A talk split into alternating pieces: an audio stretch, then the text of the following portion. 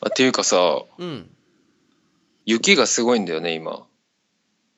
雪雪降ってんの、こっち。あ、そういえばツイッターで見たわ。誰か。あ、マジで。う。うんん。え、そんな降ってんのえーっとね、10センチぐらい積もってるところがあるね。 ?10 センあチ10も積もっセてンチ、んの10センチぐらい積もっうん、言い過ぎたかも。5センチぐらいかも。いや、でもそんな降ってるんや。え、き、うん降昨って日るね降り出して、いきなり積もったの1日で。そうだね、昨日の朝、マジ明け方ぐらいから。うん。レッドブルの音があからさ まだな。いや、まあ、朝だからね。 いやいやいや。朝レッドブル飲むやつおるいや、いるでしょ寝起きだからね。マジか、コーヒーじゃないんだ、そこは。コーヒーはちょっと胃を痛めるから。 あ、うん。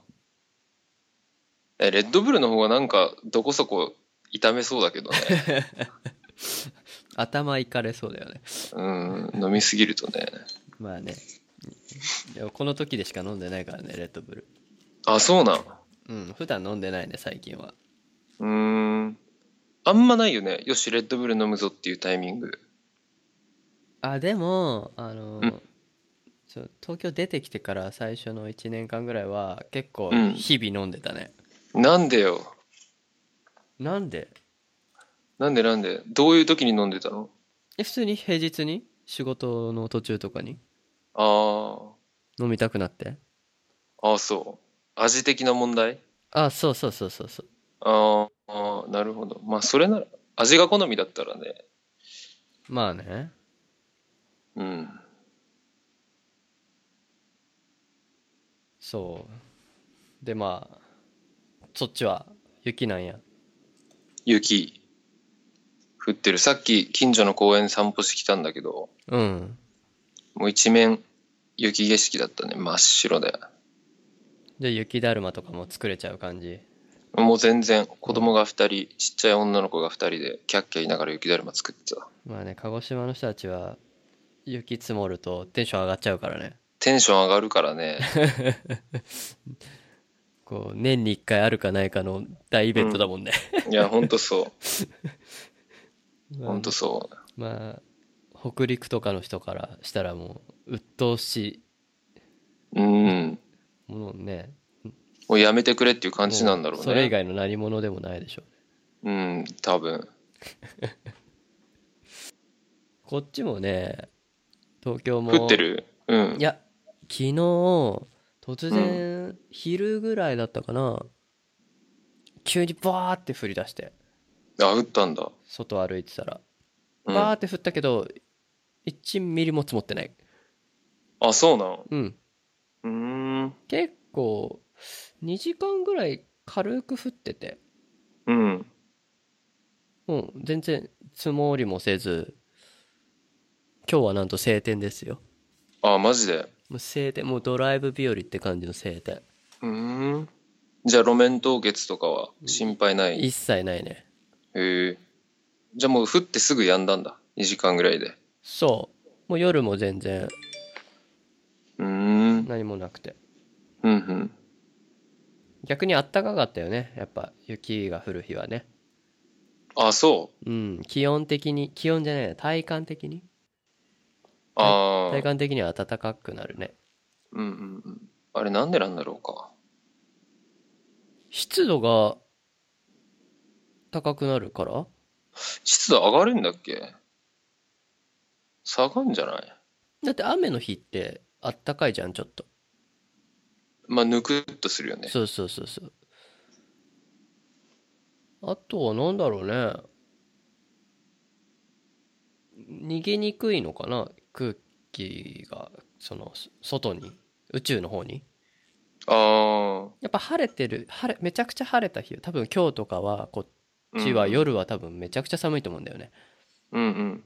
多分熱が逃げるからじゃないのかな放射冷却か。多分だよね。もう忘れたな。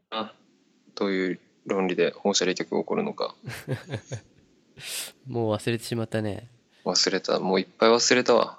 なんかなぜ空は青いのかとか空はね、なんでだっけ青、青いんじゃなくて、青ではないんだよねうん、青い光しか通さない。そうそうそうそうじゃなかったっけな。結局そのもう忘れちゃっ地た。球のね層がそれ以外の光を跳ね,うんは、跳ね返してんだよね大気の層がね。そうそうそううん。あえ何いやなんでも ないですそうそうもう、何連発だ よ。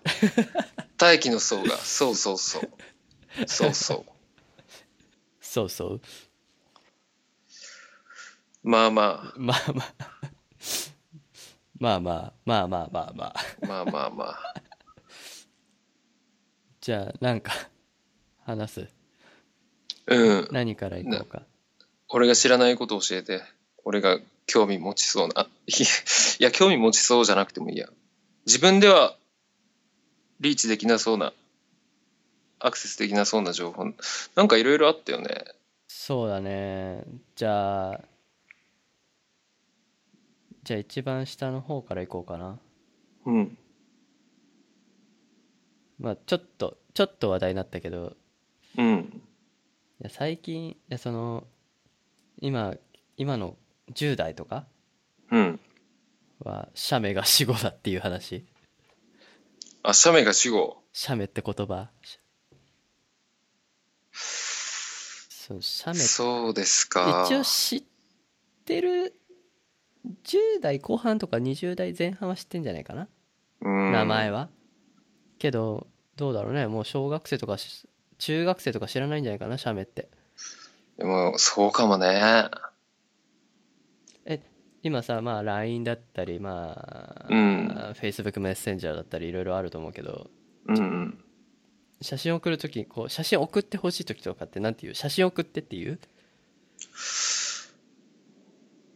うーん、なんか、ケースバイケースな気がするわ。そのデザインデータだったりした場合は、データくださいとか、うんうんああもう言い方がそもそも違ううん、PDF でくださいとか、JPEG でくださいとかじゃないなるほどね、写真送って、画像送って、画像送って、まあなんかとかこう集合写真とか撮った時とうかんさ、うん。あ写真送ってっていうかなそうだね、自分で撮ったり、あとはその友達が撮ったりした画像データのことを写真ってよ言うかもね。ネットから引っ張ってきたものは写真とは呼ばないかな、画像。あうー、ん、そこに線引きがある気がする。でも、写メってね、うん、文語ではもう使ってないけど、でも俺ふと言っちゃってる時ある気がするわ。写メ撮ろうみ たいな。写メ撮ろうっとみたいな感じで。うそれもう死語です うわー、もう移ろってるな、時が。いや僕ね時々写メって言いそうになるんだよね僕もあ、本当。え、それを、何噛み殺してんの恥ずかしいと思って。あのねいつも吟味してる、なあ、めんどくせえ、いちいち。あれえなんて言おうか なんいやなんて言えばいいんだろうなってこういう時ってうーん。いや写メって言葉ってださもともとうん。どこだったかな日本の J, J フォン懐かしいね、 J J フフォォンン。の商標だって商標っていうかその商標登録じゃないかなあれってもともとあ、そうなんだ。へえ。その一般人が作り出した言葉ではなくてうんうん。商業的に作り出した言葉で社メールだよねうんもともとねシャメールだね。うんあれは J フォンが作った言葉だったと思うんだけどうん。うーん。そうでまあそれが普及してね PHS の時代だよねあれよねまだねえそうなん PHS の頃じゃないかなピッチの頃に ?PHS、うん。写メ写メって言葉を流行らせたんじゃなかったかな違ったかなもう遅れたんだね、ピッチで。もうピッチって言ってんのも恥ずかしい。 あの俺使ったことないけどさ。ピッチも通じないよねうん。え使ったことないんだいや、ごめん、嘘ついた。今、職場で使わされてる。そうだよねそうだようね、ん。ッチ使ってんのはもうそういう特殊な職場とかうん。ぐらいでしょかもな。うん。そう。で、まあその貼った記事うん。を読んでたら、まあそう、ツイッターでバズったんだけどさ。うそん。で、写メって死語ですよって高校生に言われたらしくて、うん、うん。今はインスタというらしいって言って。はいや、インスタってえ、どういうことでもインスタトロ、インスタトローっとってことで僕僕らの認識だとさインスタってもうインスタグラムじゃん、アプリの名前だよね。じゃインなスじタはゃなくてインスタントカメラのことらしいの てもう、すすげえねじれが生じてるね。でもそれっていやまあそのね、その高校生のなんか特殊なす地域地域というかそのコミュニティの中の言葉かなって思ったりもするけどみんながそうじゃないと思うけどさ、うイん。ンスタントカメラいや逆にインスタントカメラってって思っちゃうけど本当だね。すごいなんかローテクな方に行ってるよねちょっと待って、いや、本当にわかんないんだけど、じゃあ、なんていうのかな。インスタ撮ろうとか言うのなのかなそうなんじゃイないンスタ撮ってっていうの謎いな。だってそもそもインスタントカメラはさ、映るんですのことでしょいわゆる。いわゆるそうだねとかまあポラロイドとかああ、チェキとか。チェキとかあれインスタントカメラなんだっけインスタントカメラはあの使い捨てのタイプの1000円ぐらいで買える袋の中に入っててビリって破ってこう まあまあそうだねカチカチカチカチというかカリカリ巻いてガリガパリシャガっリってて撮ったら、うんうんもうどうしようもないフラッシュがたかれるあの写真あのカメラのことでしょあそうね何の制御もできないピントも合わせられない、ただシャッターを押すだけうんうんうんまあそうだよねそうそういう認識だよねだよねうんインスタントカメラ、iPhone のことをインスタントカメラって呼んでるってこと iPhone の写真機能を抽出してインスタントカメラって呼んでんのかなっていうことだろうねへえ。インスタ。まあ、インスタグラムからも来てるんだろうけどね。うん僕らで言う昔の僕らで言うシャメシャメろうよみたいなインスタローよになってんの かな。じゃみんなでインスタローぜってなってんの聞いたことないけどね聞いたことないね。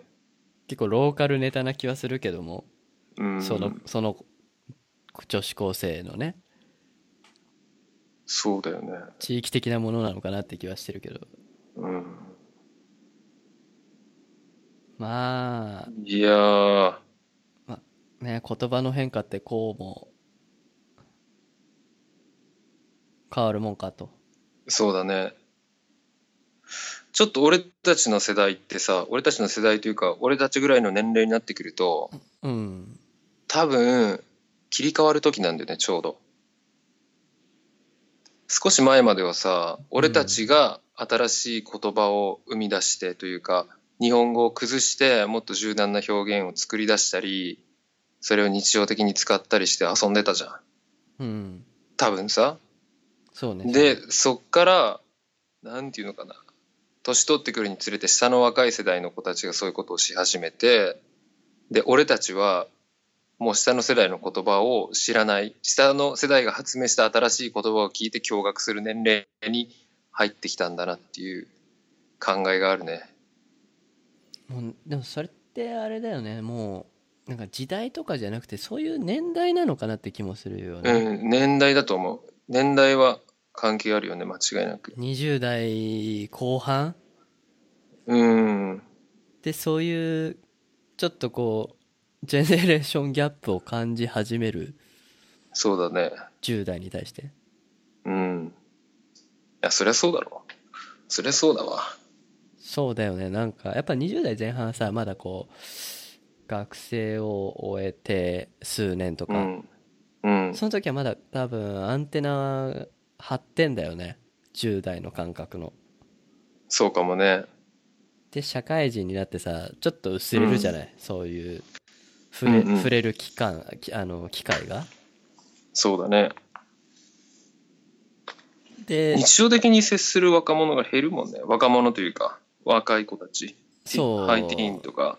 うんうんうんティーンにそうだよねなんか姪っ子とかさなんか親戚だとか、うん。まあ、あとは、ね、高校の先生だとかさうんうん。そういう職業柄、う。うんん塾とかねうん。そういうのじゃないと普通にね社会に出たらないよねなかなかねないね。 10代のことないだろうね話す、俺は、時々話すかそれはどういう仕事でな。うん、仕事で。あ本当うん。いるからね、やっぱ。まあそっかそうかもねうんうん。そうそ僕全然いないもんなう。だよね。僕が最近一番若い子で話したの20 20歳だもんねそれでもねあこあ。っちの大学生ですよ大学生。そう東京の未知だな。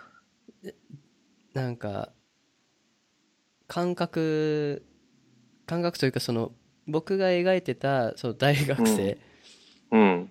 もちろん田舎の大学しか知らないわけじゃんその大学生活って、全然違うんだよねあ、そうなの。うん生活まあだろうねのスタイルもそうだし、うん。なんかねちょっとびっくりしたねおしゃれだしねみんなえ、何、何に一番びっくりしたおしゃれさ。あー服はびっくりしたな田舎のどうなの田舎のこう大学のイメージね、うんみんな服装こう、スウェットかパーカーかみたいなさでい大学歩いて んじゃんまあね結構、結構あのね、その麻痺してもうなんか最初大学入学して、はいこうちょっと大学デビューみたいな感じでうん、ちょっと最初おしゃれしたりしする時期が多分あると思うんだけど、うん、うん。それを超えるとさみんなパーカーとかになんじゃんなんかなぜか、うん。うん。あの、部で作ったパーカーとかになっちゃう、そうね。そうそうそうそうあの部のロゴというか名前がね後ろに印刷されたパーカーをみんなで買うみたいなさ そうそう。色どれにしますか私赤みたいなやつ。そうそうそうそうそうまあ僕も作ったやつとかいまだに来たりするけどさあ、ほんと。うんうんそうでもいやわかんないそういうのもあると思うけどねもちろんこっちでも都会でも、でもリアル、リアルクローズでしょそうそうそう。でも、うちに来てる、バイトで来てる子がいるんだけど、うん。その子たちは、まあ女の子だけど、しっかりしてるよね、なんか服装もね。うーん。割と、かっちりめってことかっちりでもないんだけどね、別に。うん。カジュアルっちゃカジュアルではあるんだけど、うん。まあなんか、だらっとはしてない。へえ。うん。どういうとこの服を着るんだろうか。ああ、どうし、どこで買ってんだろうね。うん。そう。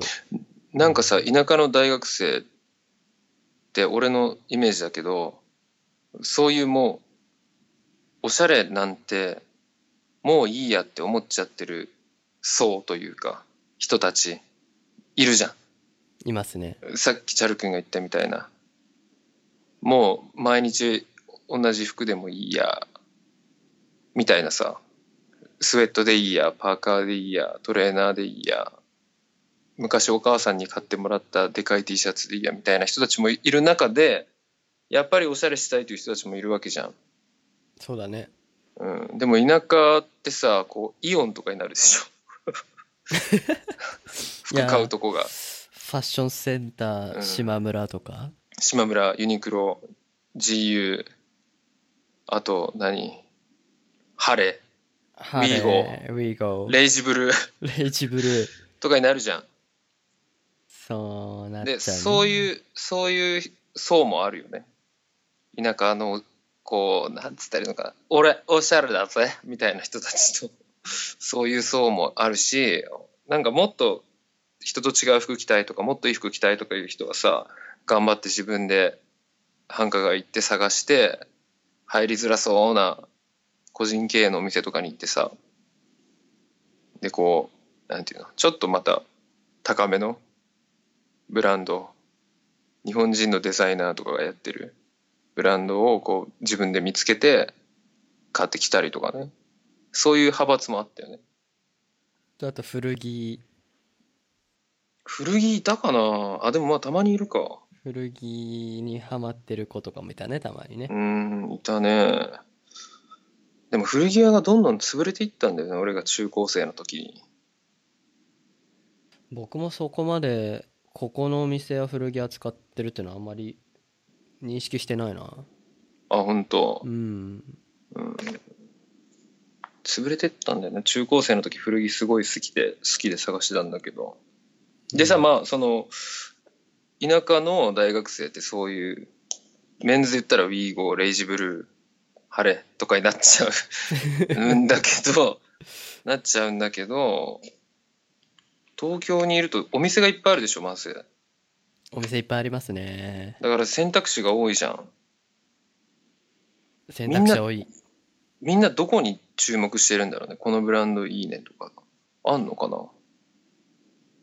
もうそこももうねブランドの数も多ければお店の数も多くて場所もいっぱいあるから、もうみんながここに注目するっていうのはそんなこう集中してないんじゃないかななのかなやっぱ多様化しまくっちゃってんのかなうん多様化してる感じはするよねもちろんやっぱ大学生同士のこう中ではこうここいいねとかはあるかもしれないけどあまあねグループごとでね、うん、あるかもしれないけど、なんかこう全体の動きとしてここにしし注目してるとかうん。はあまり聞かない、まあ、知らないだけかもしれないけど ねうん。まあそれをでそっもかそっか旗から見れないぐらいは分散はしてる気がするよねうん。そっか。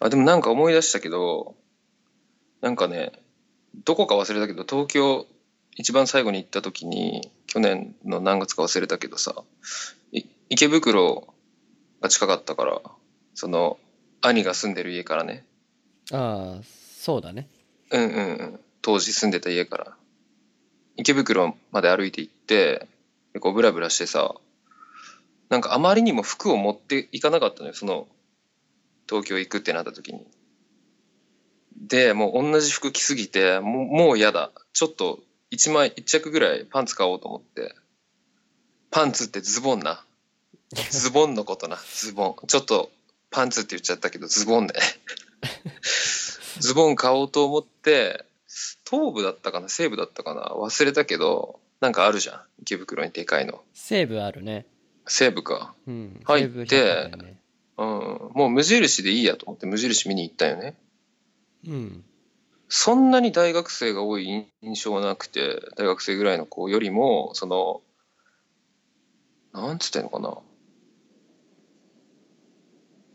もうちょっと年齢層高めだったよね。無印の服見てる人たちは。ああ大学生いやまあいるはいるんだけどねまうあ、んうんうん。そうね社会人、まあ、20代半ば後半とかも多いからね無印ユーザーは、結構こっち来てより感じるねそれはねあ、ほんと。うんそんな、だよね、若者が好きそうな感じでもないもんな。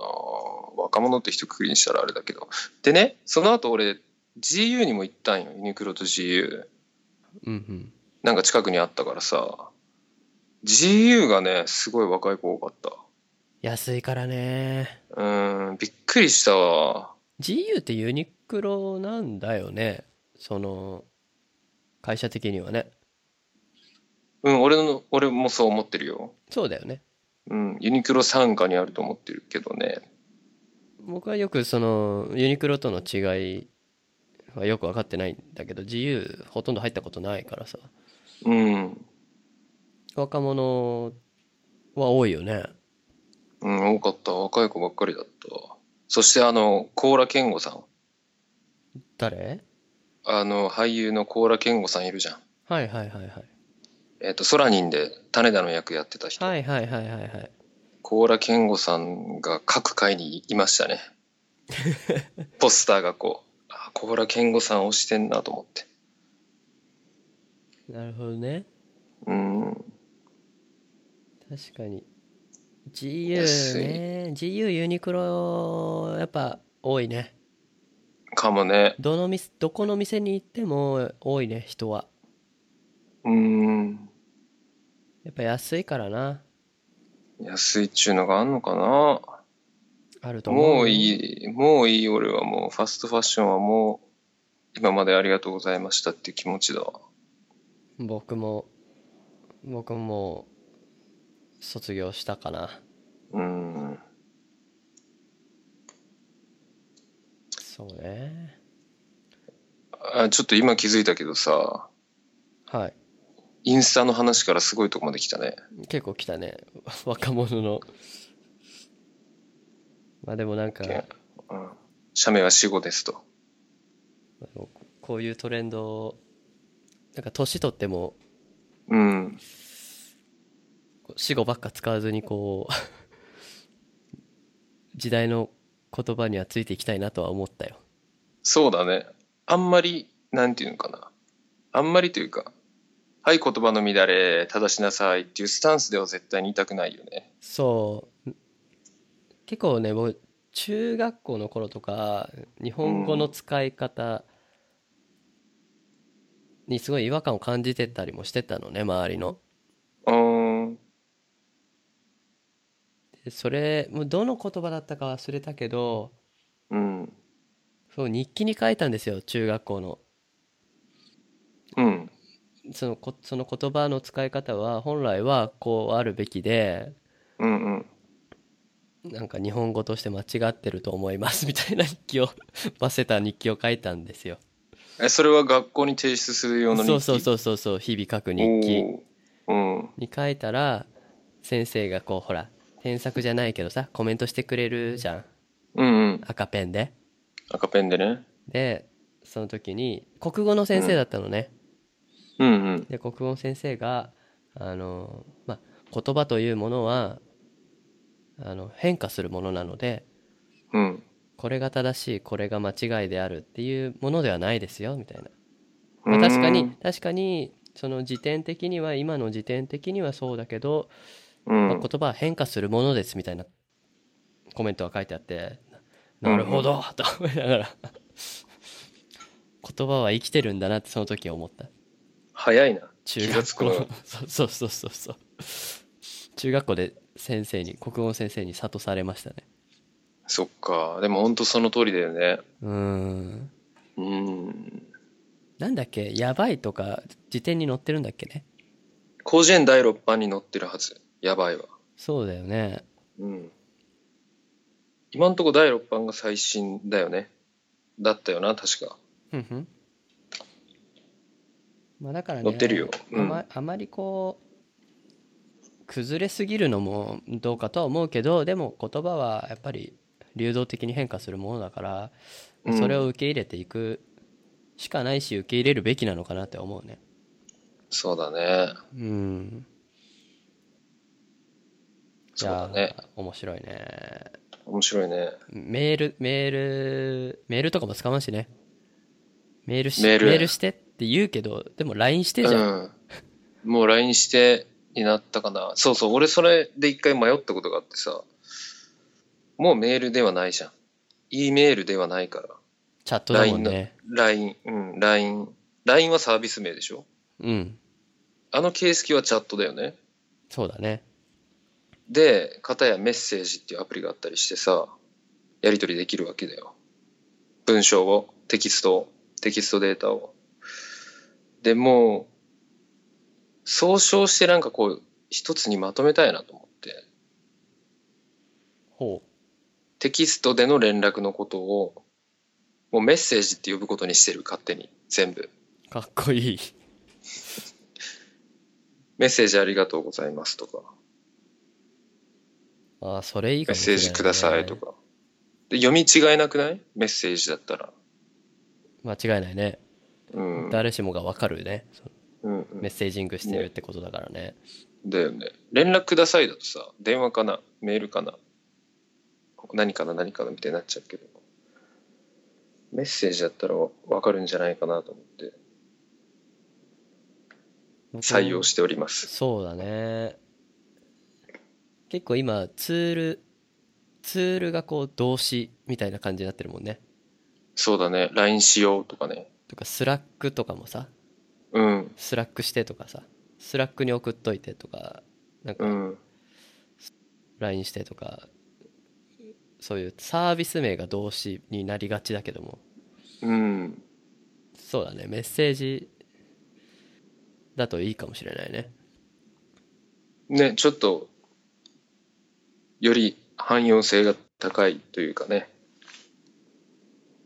逆に言うと、何でも、うん、サービスがこうい Facebook メッセンジャー WhatsApp、Snapchat、LINE、まあ、Instagram、まあ、いろいうろん、チャットサービスみんな同時にいろいろ使ってるじゃん結構うん、そういう人は多いね。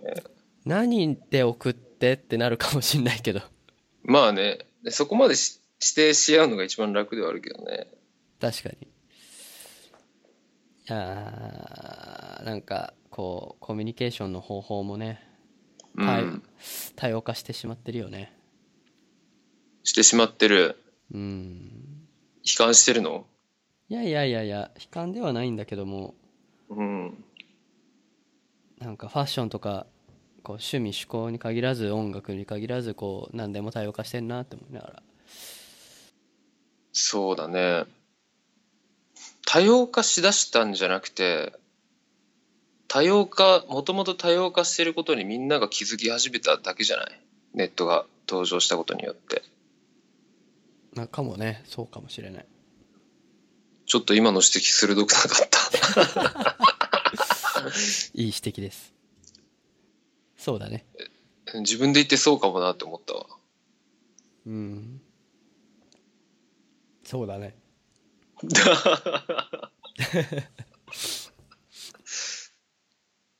そうかもよしじゃあ次のトピック行こうかじゃあタクなんかあげ いくつかあげてるけど俺いくつか上げてたよね今さ iPhone で喋ってるからはい見れないっていう自分で。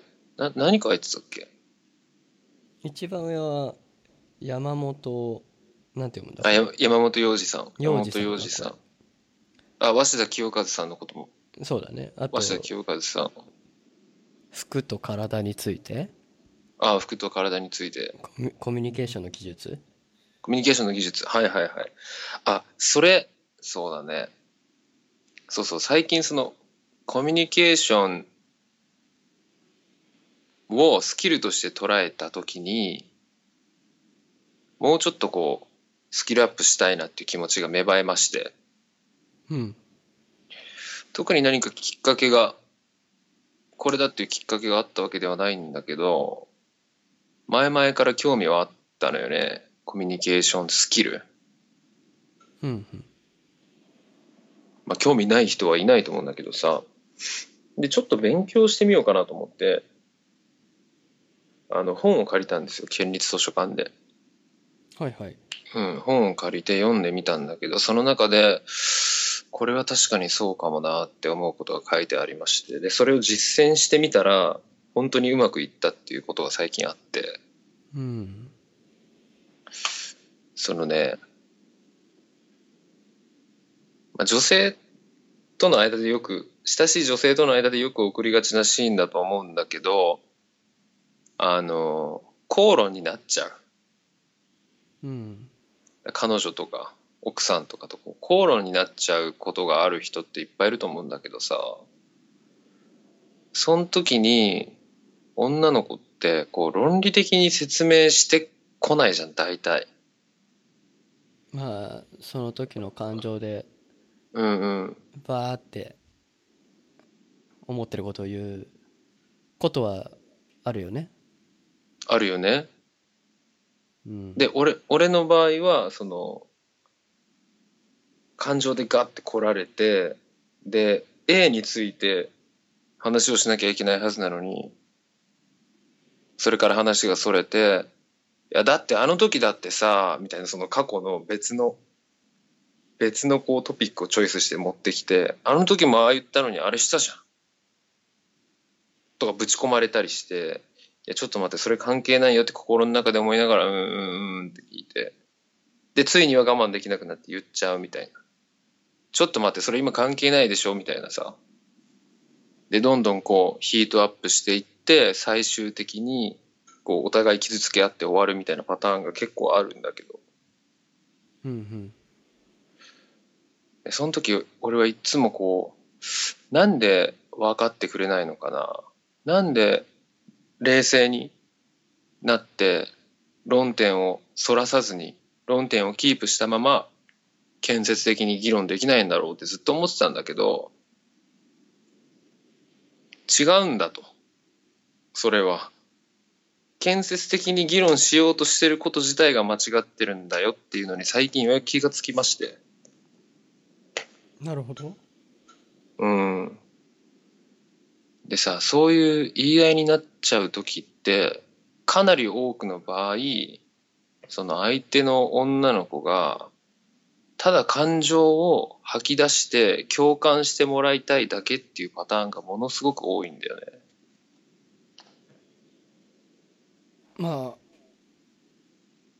ストレスの発散にもなるしなうん。っていうことにねようやく気がついた 今になって。なかなかそこに気づけるって難しいと思うよねそうなのかね。でもなんかみんな薄々感づいてるはずじゃん、それって。世の男性たちは。うんやっぱね、みたいな気持ちになったよね、その本読んだ時に。感情を吐き出したいだけの可能性が高いみたいな。やっぱねって思ったんだけど、それに、それに意識的になったことがなくてさ、今まで。なんだこのなんでこんなすごいバーバー言う言われてどう何がしたいんだみたいなうんうんうん。ことはよくあるけそどうそう。う、ん、あるよね。だから、そういう時は、まず、わってこう来られた時は、こう、なんていうの、炎が今からメラメラ燃え上がりそうな時は、これは議論したいのか、それとも、ただ感情を吐き出したいだけなのか、どっちだって、ジャッジして、感情を吐き出したいだけだなって思った時は、もう、ひたすら聞いてあげる。肯定的に。うん、感情なあのできるだけ感情移入するようにしてねちゃんと話を聞いてあげればどんどん話が移ろっていって最終的にその沈下するっていう。で本当に話し話さなければいけないことがある時にそうバッて火が燃え上がってしまいそうになったら一旦バーって燃え上がらせて沈下してきて落ち着いたら切り出せばいいんだなと思ってねうんもう実際そういう場面があったんだけどさその本読んだ後にもうめっちゃ楽になったそれで気の持ちようがねだいぶ変わるよね、うんだいぶ変わったしうまくいくんだよねまあその後のね関係もまあなだらかというかねお互いこうう、んトゲがない状態でうんうんになるよねだんだん収そまるの収まるというかうんやりやすいよねその後やりやすくなったねそのコミそのなんていうの相手が感情を吐き出したいだけっていううんシチュエーションはその女性と男性でこう女性の話を一方的に聞くっていうケースが多分多いと思うけどうん結構仕事でも感じることはあって、そうだねあの男でもあるんだよ相手が。うんっていうのは、まあうちサービスやってたり、まあ、前前働いてた会社はうち自社でサービスやってる会社だったからカスタマーサポートがあるわけじゃない、うん。でそれを使ってるユーザーがいるわけじゃないうんうん。ユーザーからの問い合わせは結構その、まあ、クレームなりなんなりあるんだけどもうん。その時のユーザーはす結構そういう感じは強い時があるそのあその吐き出したいだけというか、ああ、何か困ってて怒ってるみたいな自分がどんだけ嫌な思いしたかっていうのを分かってほしくて、感情的になってそれをぶつけに来てる場合が多いってことかな。それまあ結果的にまあ結局ただ話聞いて愚痴を聞くっていうことではないからさ最終的にはそれに対しての答えだったり、ね、何かしらの対応はもちろん必要になってくるんだけども、うん一発目電話最初の一発目はあーガーってくるのねそうかもね。まあ、電話しようって思ってる動機がまずそうだもんね。そうもう電話しようってぐらいだから、うんメールとかじゃないんだよもうだよね。今すぐ伝えたいっていう気持ちが強い先行してるわけじゃないキモピを基本ピボもうその状態伝えたいってなってるんだね。そうそう商業は無情な状態ですようーん。だよなそうだよね。そうだよね。そう考えたら、その電話のさ、コールボタンを押させてるのも完全に、もう怒ったぞっていう感情だもんね。そうスイッチオンって感じじゃんうん。黙ってられんわ、っつって。どうなってんだみたいなうん。ガだーよってね。きてもうそういう時はいや結構僕、う電話してたこと受けてたことはあったからああ。そうですねっつって聞いてたねうん。もしくはもうねこれは先輩も言ってたんだけどうん。もう40後半の先輩がねうんうん。一旦もう怒ってるお客さんとか相手に対しては一旦怒らせちゃう、うん。でもう全部怒らせてこの吐き出させてうんうん。それを全部こうストレスというか思いをうんうん。吐き出させると結構その後冷静になるだよね。賢者モードに突入するよね。そうもうなんか今までの勢いはどこへやら状態うんうんうん。って感じで わかるわーって言った後シュンってなるんだよねでそのえなるよそなう。その時にこうじゃあじゃあ実際どうしたらいいかとかこうん。う、まあ、相談なら相談でさいいし、うんまあ、そういうビジネスだったらまあ対応したりとかうんうん。じゃあこうしましょうみたいな提案だってこっちこその時になってやっとこっちからのアクションができるだよね。でそれを聞いてもらえるから最初はもうね何言っても聞いてもらえないからうんうんうん。逆上するだけ 油火に油を注ぐだけだからさいや、ほんとそうだよね。そういう時はもう聞く聞くのが一番、うん嵐が通り過ぎるのを頭を低くして待つしかないよね。そいやそんなことにようやく気がついたんだよね。う気づきですね気づきですね。いや、ほんと。よかった。っまあていうね話。言葉だけ聞けばもうそうじゃんみたいなねうんうん。感じはするけどそうなんだよね。なかなかねうん。そうそう。議論のね、内容とか関係ないよね、マジで。そう中身じゃないんですよ中身マジで関係ない。そうですねそうでした。いい発見でしたねいい発見でした。もう行きやすくなる、これで。ちょっとだけ。自分の気の持ちようがね楽になるからねそうだね。ちょっと今マイクスタンドから iPhone 落ちたんだけど、ノイズ大丈夫だった大丈夫です大丈夫だったちょっと休憩していい休憩する休憩していい ?OK 何休憩えっ、と、ノイズ入り休憩。はい。水を、水を飲んだり。全然構わない。 OK。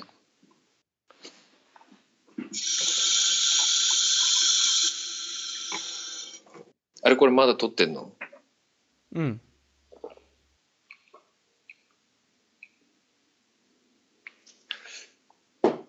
切らんのかーい。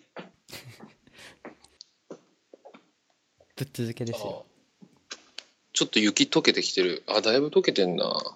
天気は晴れてるわけうん、今も、あーえっとね、微妙。これなんつったらいいのあー、眩しい。もう空がね、薄い雲で全部覆われてるんだけどさ、なんかこう光が、光がうまい具合に、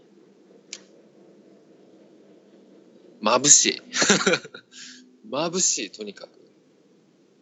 銀世界やね。うん晴れてはない。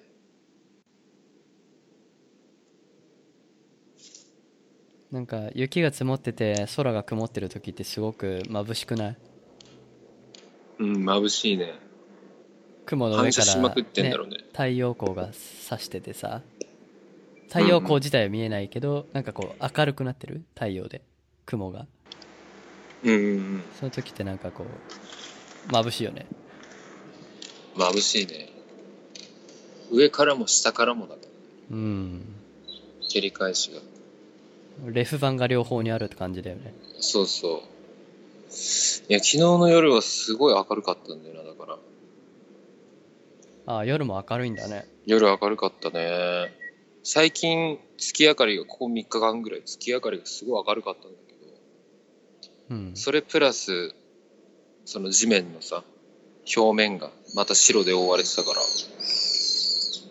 明るかった。すごいなんか後ろで泣いてるねあ、聞こえる何の規制これは鳥ですね。何鳥か知らんけど、スズメかなあ、スズメだわ。え違うかなスズメってそんな鳴き声するごのめん。いや、違う。ごめん、違う。でかいもん。あれ何自然だねいや、すごいよ。めちゃくちゃ、原生林すぐ近くにあるよ。本当にうん。いいなそういうとこ住みたいなまあ、一長一短だと思うけど。うん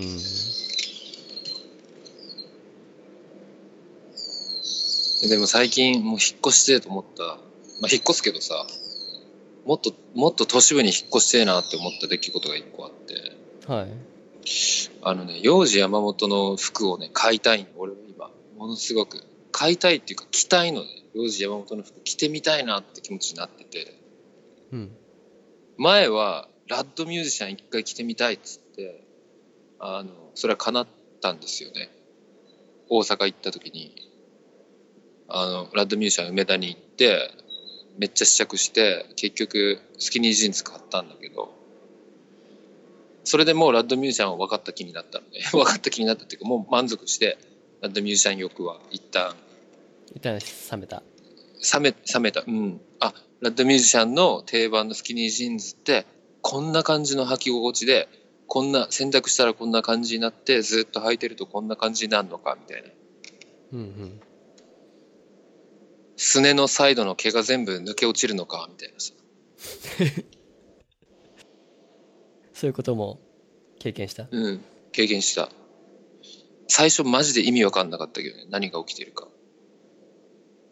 びっくりするねそれねびっくりするでしょう。スキニージーンズ履くじゃん。すごいタイトなんよ。俺、そんな足太くないと思うんだけど、結構タイトで、ピタッとくるのね。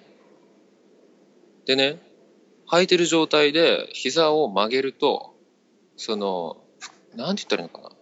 右足でいうところの、すねの右サイド。だから、ふくらはぎのサイド。外側のふくらはぎサイドにねなんかピッて針で刺したみたいな痛みが走るわけなんこれと思ってて中に毛虫でもいんのかなと思って最初、うん怖えと思ってパンパン叩いたりしてたんだけどさある時風呂入って湯船に浸かってたらそこがハゲてて、そこにあったはずの毛がはずの毛が、体毛が、抜け落ちてて、あ、これかと。ミステリーサークルみたいだった。ラタミュージシャンのスキニーを履くとうん。漏れなえでもくうん、漏れなくじゃない。俺だけだと思うけど。 あみんなそうではないのかなみんなそうだね。チャル君とかは足すげえ細いから、絶対なんないけど、まあ、なんか、あ、こう、バチッと来ちゃったんだろうね。俺のふくらはぎの形状と、その、 ラドミュージシャンのシシルエットをこう、喧嘩したっていうか、まあそこをねコンフリクトを起こしたのかなそうだね。で、まあ、ラドミュージシャンはね、気持ちは収まったんだけど、幼児山本の服をマジで試着試着でいいから着てみたいと思ってるのに、鹿児島にはね、一個もないっぽい。幼児山本の服を置いてる店が。うん。おー一店舗もないんだよ。あの幼児山本の、あの幼児山本の服を扱ってる店が。一店舗もないっぽいんだよね。ちょっと悲しいね悲しいっしょで公式サイトに飛んでショップリストを見たらないんですよってことはやっぱないじゃん正義取扱店がないってだけなのかな探せばあんのかなまあ別に正規じゃなくてももしセレクトショップとかであればあるかもしれないけど、うん探すのは大変だねそれねだよねあります足で探すしかないもん、ってうん聞いて回るしかないよねいやーあってほしかったそういう時田舎はちょっと辛いものがあるねうんネットで買ってもいいけどって感じやなそう、ネットで買ってもいいんだけど、サイズもあるし、やっぱ実物で質感をこう、触って質感をこうさ、見て確かめたいよねうん、確かめたいし。なんかこう買う時って買う前にこう見て触ってちょっと試着してみてうん。こうよしってなって買うじゃんねそうだね。その感覚がないよねネットだとないね。ないねポチポチってインスタントにポチポチってワンクリックで買っちゃってうん。ああ不在不在届いてたわみたいなうん、ほんとそう。もうだってもうね、視覚情報、平面化された視覚情報でしか判断できないから、あとちょっとしたテキスト。なんか VR とか使えばできんの かないやー、VR も結局、今のところ視覚だけじゃん。そうね一応聴覚も存在はするあそうだね。うん、けどでも、服が発する音って。あ、でも面白いかもね。面白いかもね。けどまあ何かしらアプローチはできるかもしれないけどまあ難しいよね、まあそうだね。まあ去年は VR 元年って言われて今年は VR2 年ですけどうん。まあまだまだかなーって感じはしたかな去年 VR やってみたけどね体験してオみキュラたけどスオキュラスだっけえーっとオキュラスっていうのはあれだねあの VR のそのハードのし商品名というか種類うとんいうか、うんうん。他にねまあプレステ VR もあるしうん。プレイステーション、v、VR ってやつかなうんうん。あともう発売されたんだっけされてるされてるうあと HTC が作ってる Vive ん。うん。 HTC Vive ってやつうがん。いくつかあるうんうん。中でチャル君が体験しやたっのたはのは HTC Vive ですねああ、そうなんだ。あのオキュラスそれよりはも知らんハかーったド性能はいいらしいうーん。オキュラスは Facebook がやってるもんねあ、買収されたのそうそうそうそうそうあ、そうなんだ。知らんかった。う Facebook が買収してーそん。の中でやってるって感じなのかなうんうん。まあ VR まあこれからが頑張りどころなのかなって気はするねそうだね。俺もさ、あの、スマホ用でトライしたけど、うーん、まあこんなもんかっていう感じだったね。あの VR その HTC バイブ使って、えー、とお台場にね VR の体験アトラクションみたいなのがあるんですようん。バンあれバンダイがやってたんだっけなだかへえ。らそのゲームセンターみたいな感じでうん。全部 VR のアトラクションというかゲームうん。ホラーゲームだったりスキースキーを滑れる、うそのん。 VR のゴーグルだけじゃなくてこう実際にこうスキーであればちゃんとスキーの板に足を乗っけて実際に動くみたいなあるじゃないちょっとうん。うんうん。そういう機械がついたアトラクションってゲームあるね、あ平る成にね。もあるじゃんああいう感じであるね。あっへてさえ。電車で GO みたいなのもあったけどああ。山手線を それ楽しいんか電車めっちゃむ 難しかったな。あ、そあの後ろ振り返ったら乗客乗ってんのう。へえ。ああ、そういうのは面白いね、ちょっ確とかに。リアルリアルだったねうーん。え、その乗客はどういう絵で描かれてるわけもう普通に ?CG? CG だようん。フル CGVR は基本的にバーチャルリアリティなんであ、そっか。そうそうそなんかう実写みたいな感じではなく。ではない全てが仮想世界うんうんだからね。で、バイブ、まあ、バイブに限らず、オキュラスとかもそうかもしれないけど、うん。あのー解像度。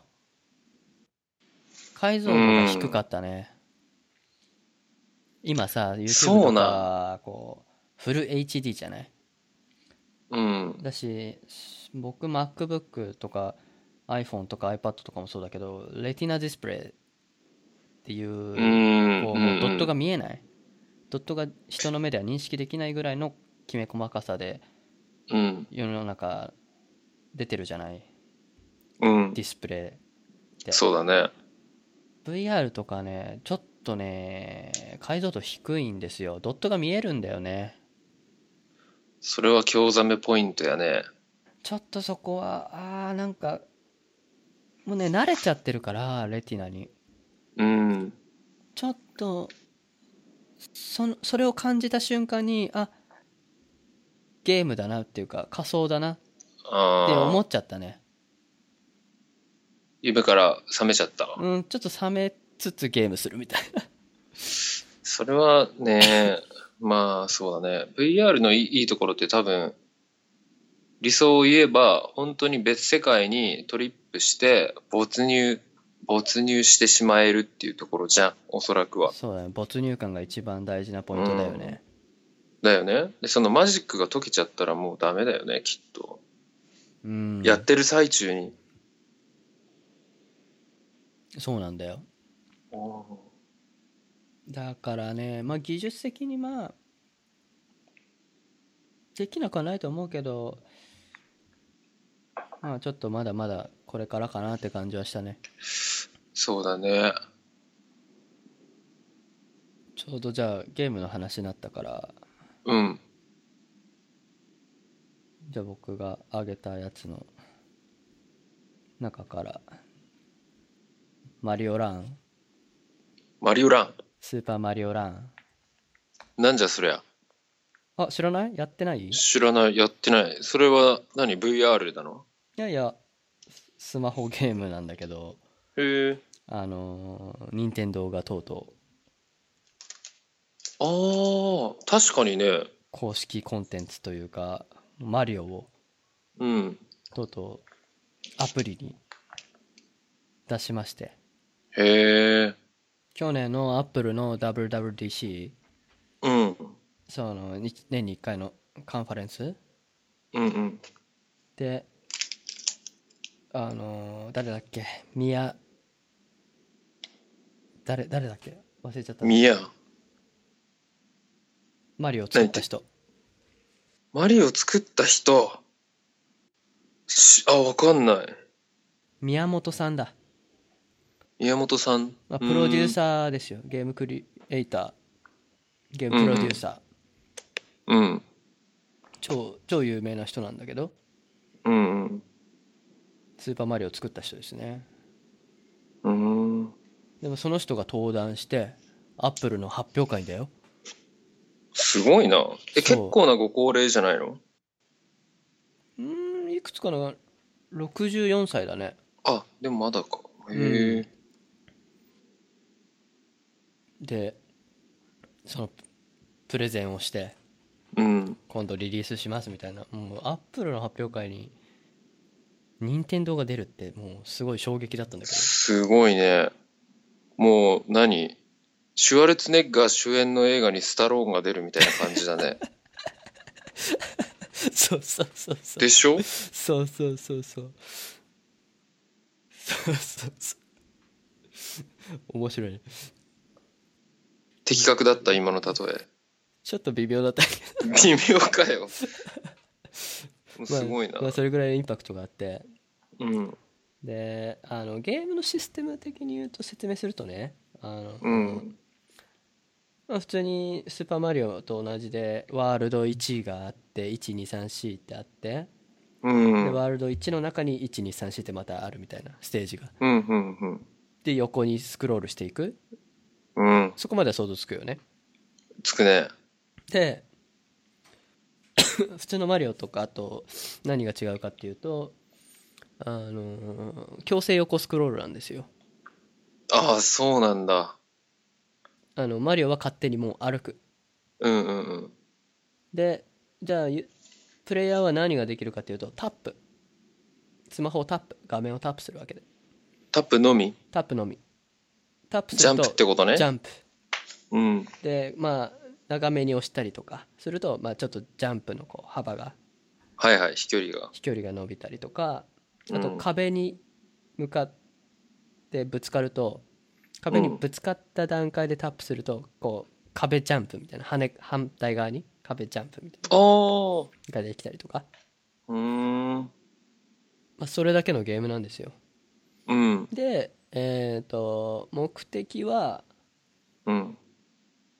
まあ基本的には最後まであの旗クッパの旗あんちゃんうん。あそこに捕まってゴールするっていう流れあなんあ、でえ、ちょっと待って、ピーチ姫救うじゃないのあピンチいやそれは最終目的よねあ最終目的は、あやっぱそうなんだ。うんそうそうそうそこはもううんお決まりのクッパがねピーチ姫さらって最悪だよね、クッ パ。そんなことしちゃダメだよ。誘拐だからね人質に誘拐だよ。助けに行くわけだ。助けに行くんですで、えーまあそこまではさもうタップするだけでゴールできちゃえばうん。もう簡単じゃんそうだね。まあやり込み要素としてはあのコイうんンあるじゃない、ああ、コイン金金色じゃん普通うん。でその中にえっ、とワンステージに5枚うん。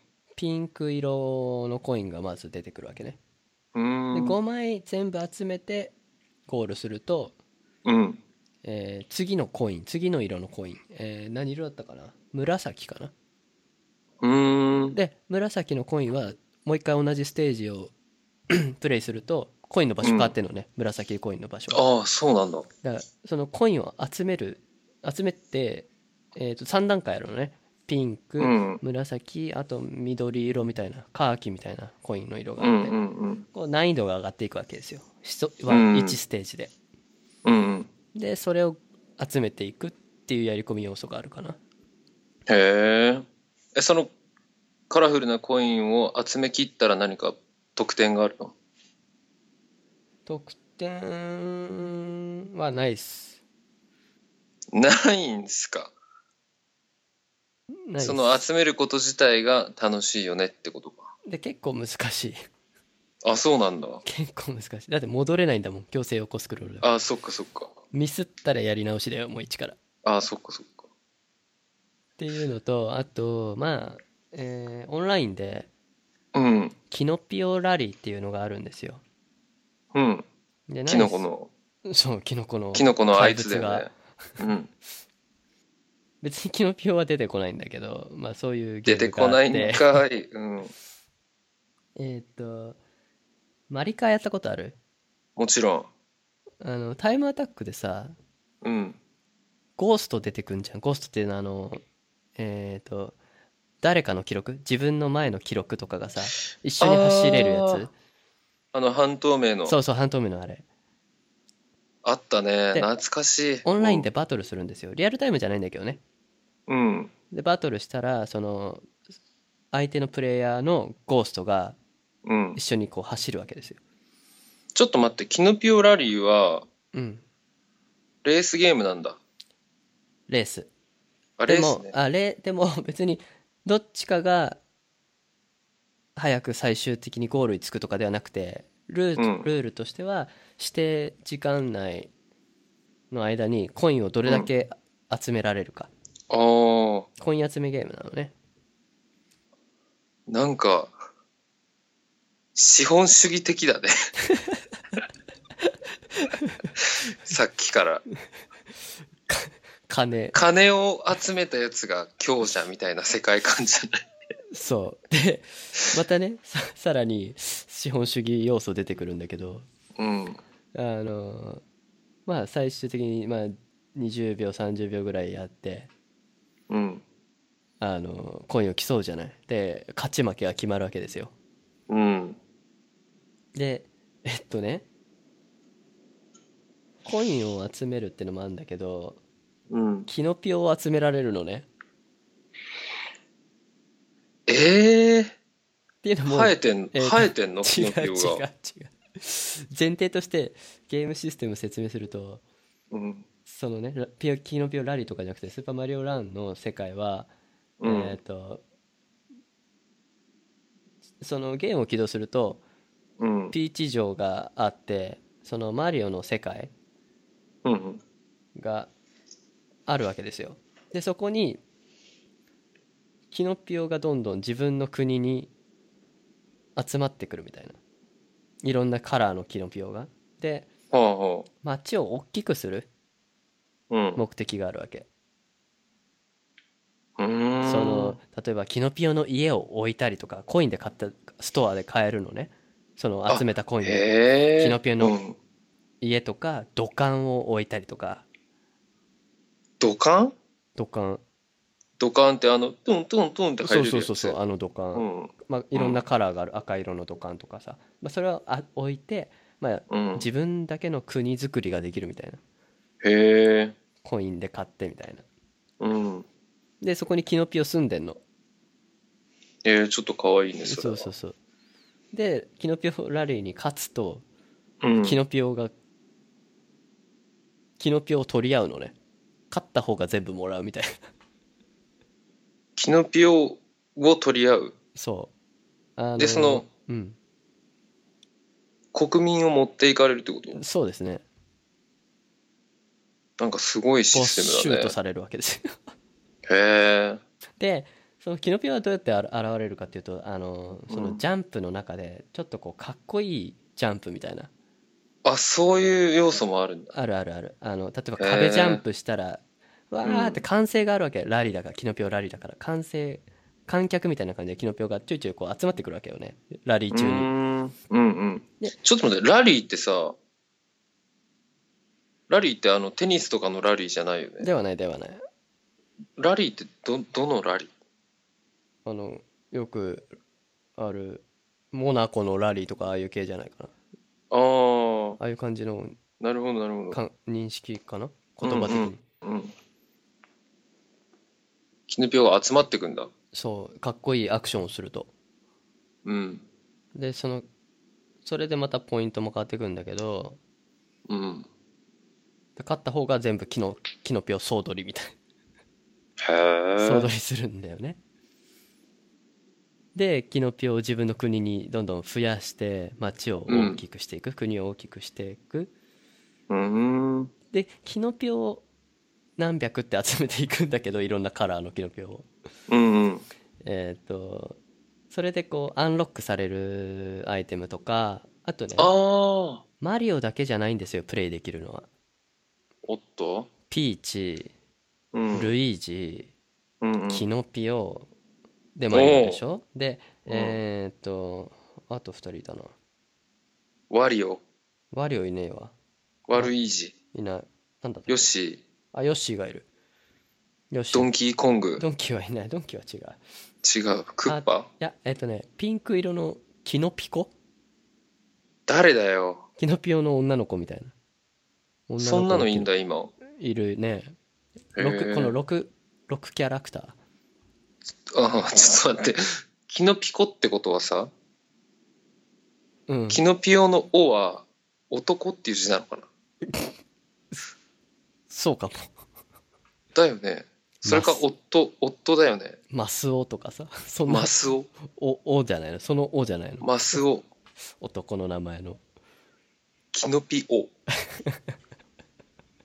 そうなのかよ。キノピオ。キノピ コ。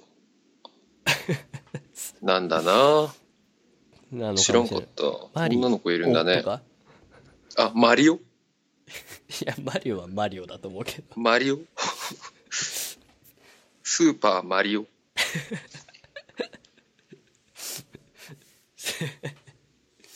そうそうそうそう。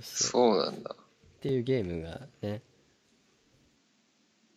なんか結構ハマってるっぽいね、話聞く感じでは。あの、一瞬ハマった。あれもう飽きてんじゃん。 もうや、もうやめたんだ。もう、起動してないな。ああ、本当。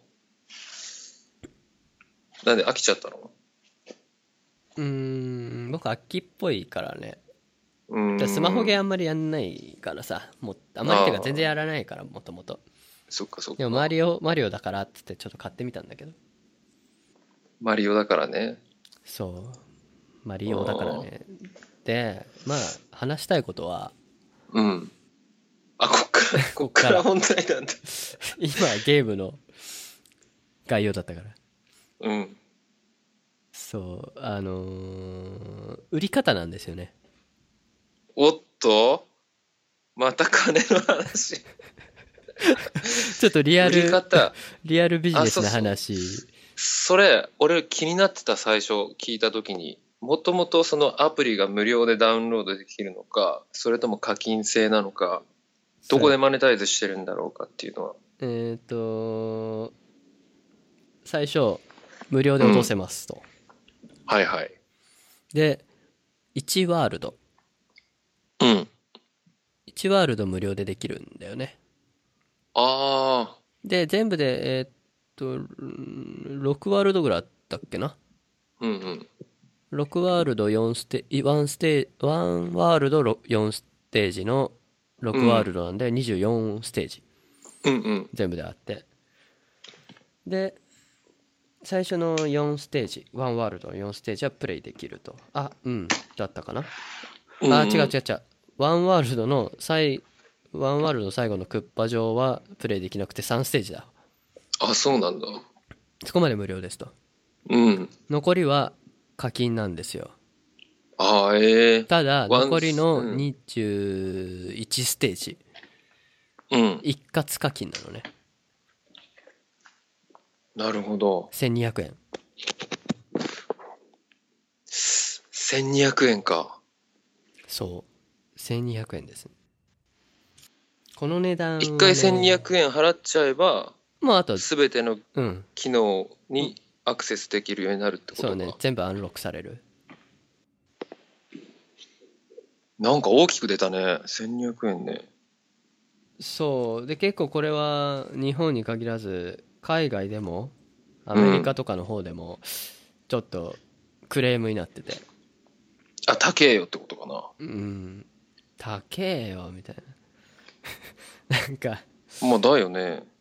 なんか子供の話とかを聞いてるといや中高生とかうん。話聞いてるとこういやースマホゲーに1200円は払わないよねみたいなうん。結構世界中で話題になってたんだけどうん。いやいくらなら払うんだろうと思ってたああ、なるほど。だ確かに、ううんん、今話聞いて思ったけど、最初高えなって思っちゃった、確かに。でもそれってさ、スマホゲーは無料でできるだろうっていう先入観があるからだよね。そだよねでも開発費とか人件費とか結構かかってるはずじゃん本当はそうゲームのね完成度もほんと素晴らしいのうーんそこら辺のスマホゲーとは違うと思ったゲームの完成度うはんあそうなんだゲーム性としてはただジャンプするだけだよタップしてでも、グラフィックだったりとか見せ方うんうはやっぱプロだなもう一流だなと思ったゲームのーんなんだけどやっぱりあれだよねスマホゲーってまあパズドラとかさモンストとかいろいろあるけどうん基本的にプレイ自体は全部無料でできるんだよねああいうゲームってあそうなんだ俺はね一切やったことないから分かんないんだでほら全部無料でできるんだうねんそうそうそう基本的にはできるんだけどうんたまにこうなえ僕もよく分かってないんだけどさガチャとかがあるわけですよガチャねガチャってやつガチャガチャがあるわけですようんそこに対して課金したりするんだよねそれあれじゃんでガチャもさあのランダムボタン押しざるだよねそうそうたまにキャンペーンやってこれがこれが当たる可能性が2%とかねうんギャンブルでしょ要ははガいチャも、はいギャンブルというかランダムボタン押しざるだよねそうそうそうでそういうのが当たり前になっちゃってるから、確かに1200円は高いと思ったうんけど「マリオ」っていうゲーム、まあね普通のコンシューマー機うんって考えれば安いじゃんそうだねだ多分ギリギリこれなら払えるかなってラインで多分それの最高額で設定した気はするんだけどうーんまあでもうーん1200円僕は払っちゃうけどね、払っちゃった払っちゃってるよああそっかそっかなるほどただ10代の子とか学生の子にとって1200円ってのは高いのかなの割にプレステとか買うじゃんと思っちゃうんだけどねうん覚悟が問題になってんじゃないそれって1200円払ったらもうやんなきゃいけないって気持ちになるよおそらくでその覚悟を最初の3ステージで固められた固められたというかあこのゲーム面白いやってみたいなっていう気持ちになって1200円払う覚悟ができた人は払うあでももう1200円の価値ないなって思った人は払わないみたいなことになってくるんだろうねきっとうんだだからうんその売り方の種類いくつかやり方はあってうん最初っから課金というか最初っから有料アプリにするのかうん前払い前払いうんもう最初から1500円とかでうんもう有料アプリで販売するうんとかじゃあワンワールドワールドごとに300円ずつとかうんやり方いくつかあったと思うんだけどそうだね今回はもう1200円でポッキリうん1200円ぽっきりで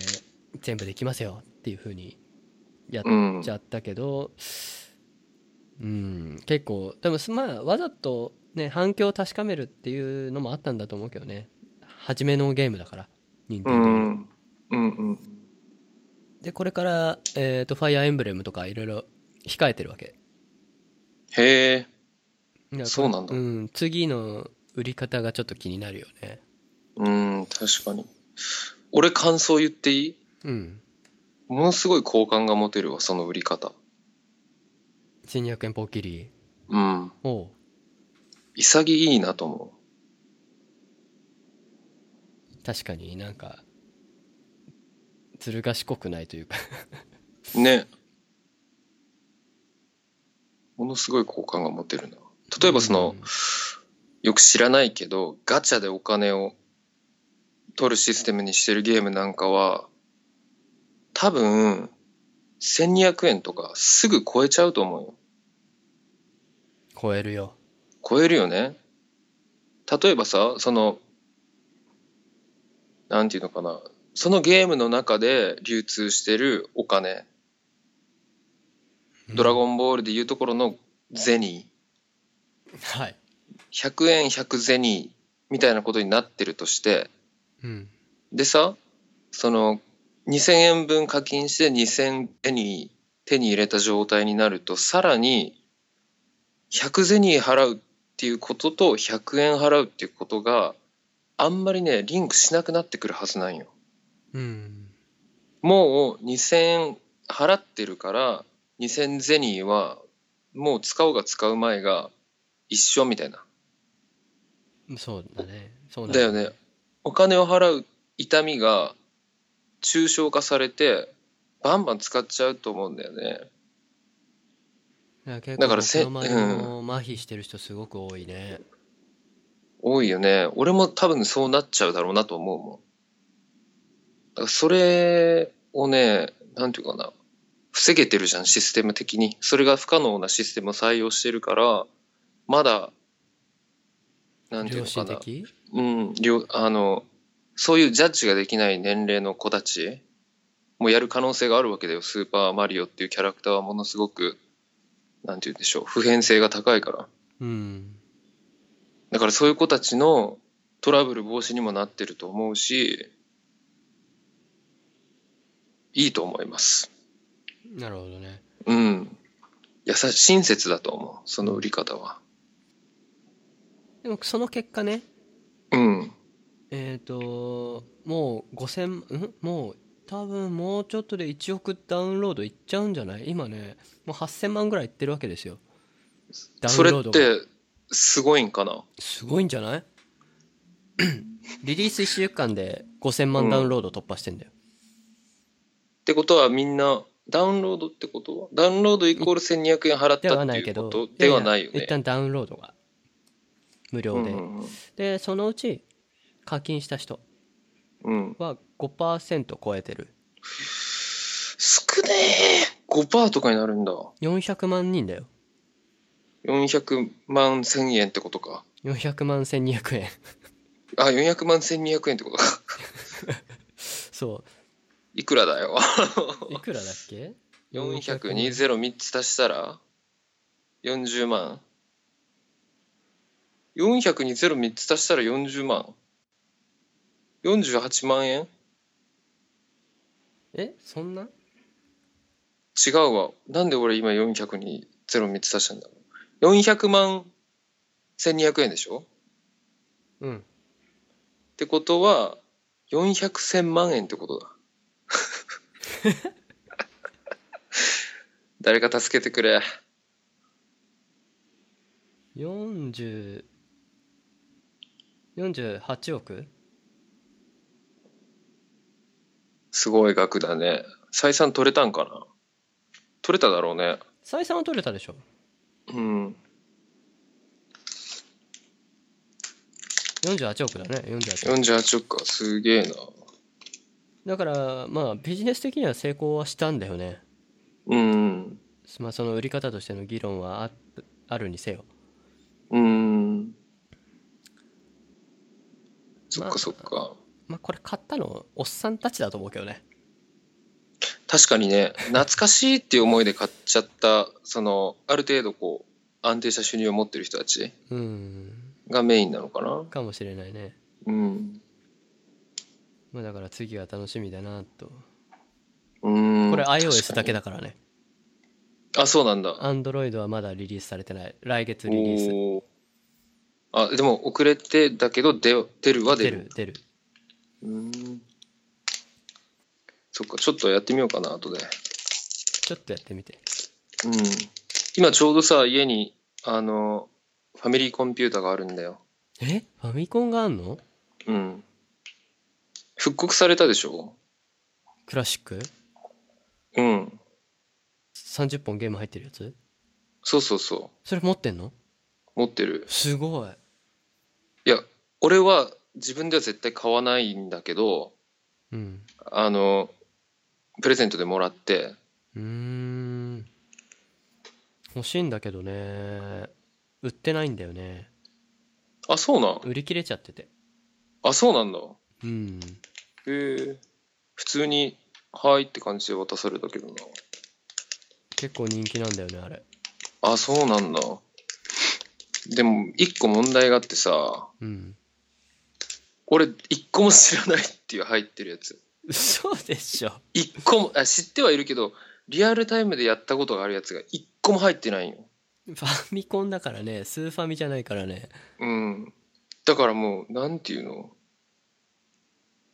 こんなにも原始的なものだったんだ、ゲームって。っていう驚きが最初に来たよね。あーそっかあれもしもしネットが切れちゃった切れたね。 w i 俺、その f 隙にトイレ行ってチョコパイ食ってるよ、今。 i OK 前も一回あったね、Wi-Fi 切れたこと。なんかね最近落ちるんだよねうん。ルーターが突然再起動がかかってしまう聞いてた、こう、盗聴してた誰かがバンしたのかな。ハッキング受けてるハッキング受けてて。マジそそんなセキュリティやわじゃないと思うんだけどファミコンの悪口言ったからかな。知らないんだけどこのゲーム一本もみたい なうん。 30分の1も知らないよつってでしたよ。なんだかんだ1時間またもう半ぐらい喋ってるね。話したねうん。全然なんか小のあと6時 間ぐらいいける。小の小ノート的にはあと6時間ぐらいいける。そうそうだね全然あれだけどじゃあ、なんか話し、話、足りてないことありますかこれは話しときたかったみたいなことあるこれは何話しておきたかったうーんそうだねそうだね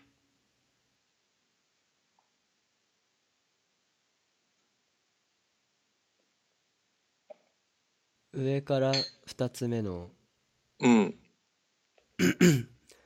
2016年にうん。最も収益収益を上げたアプリうん。は Spotify、LINE、Netflix ええらし いです。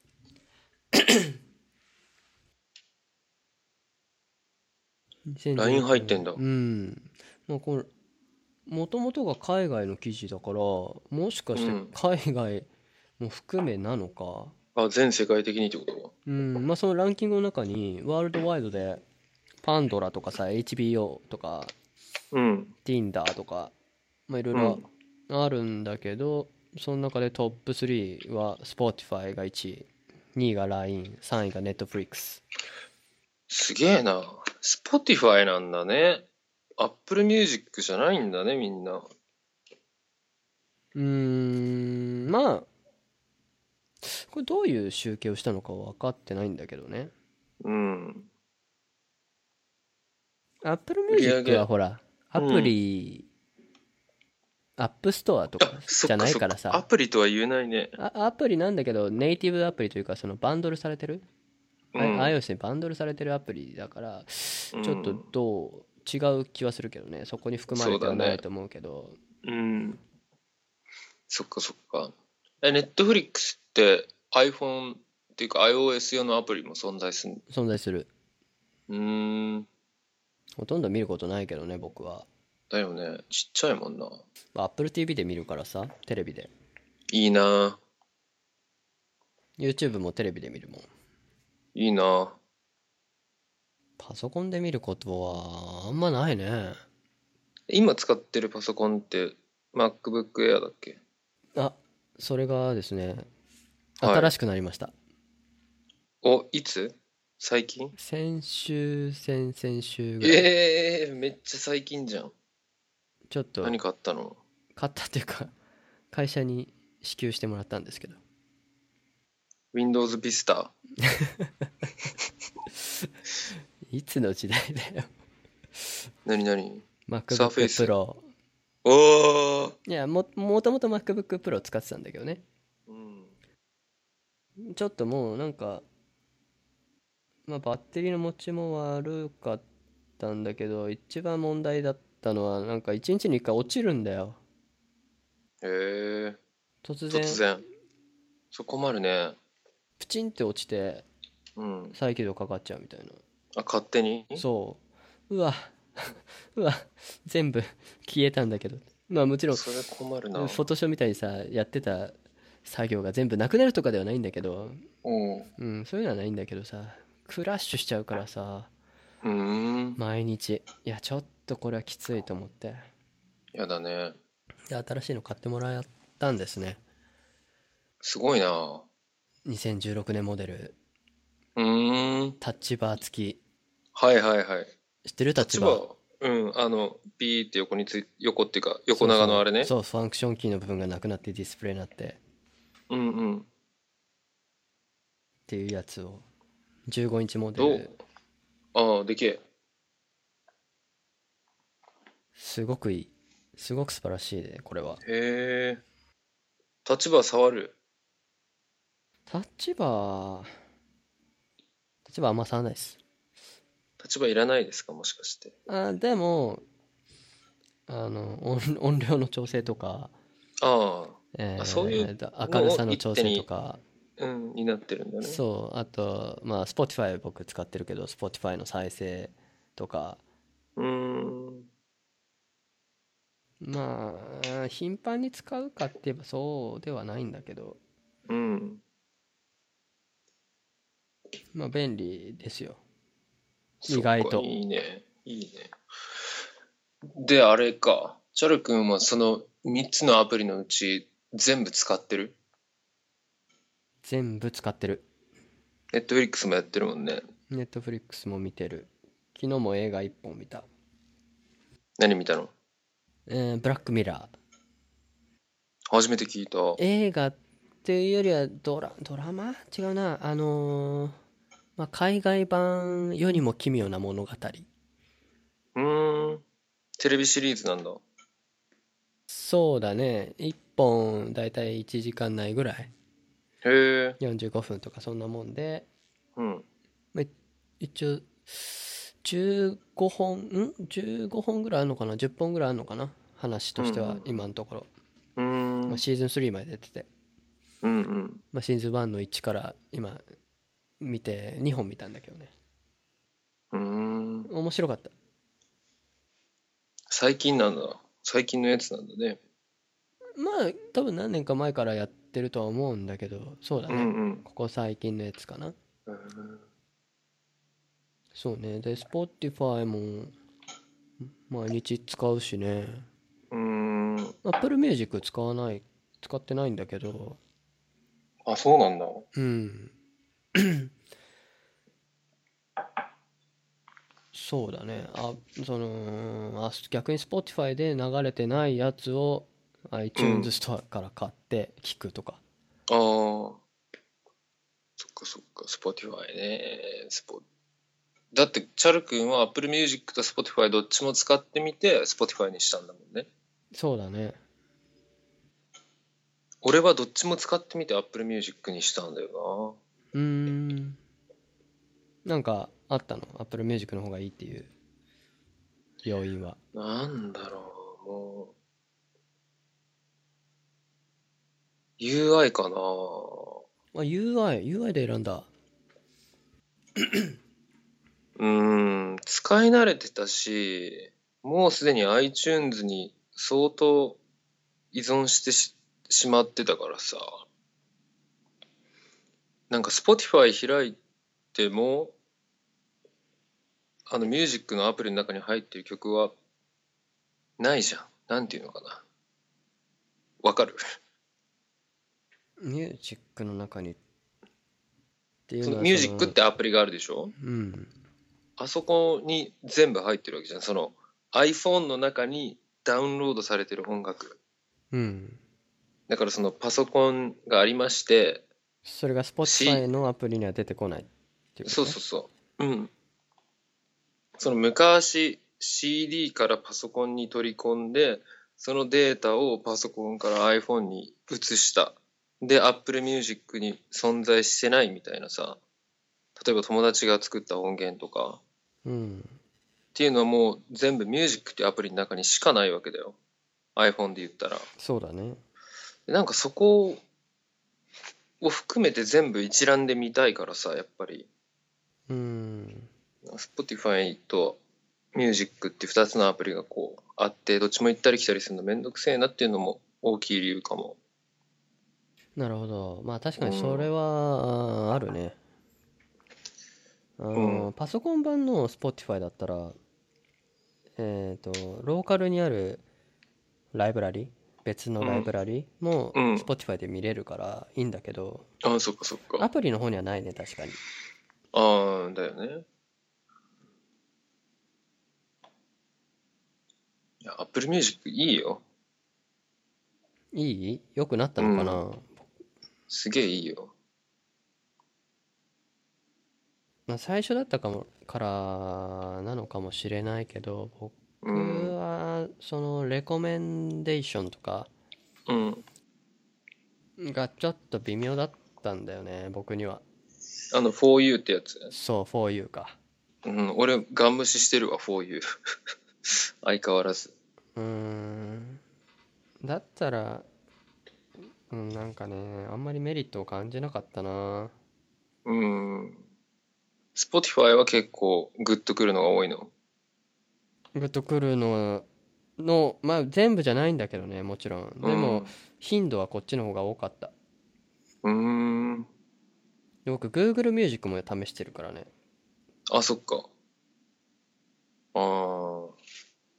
じゃあ、Spotify いいんだね。 Google ミュージックは単純にうん。 UI が好きじゃなかった あ、ほんと。うーん、ちょっとあのマテリアルデザインはちょっと、うーんって感じだったな。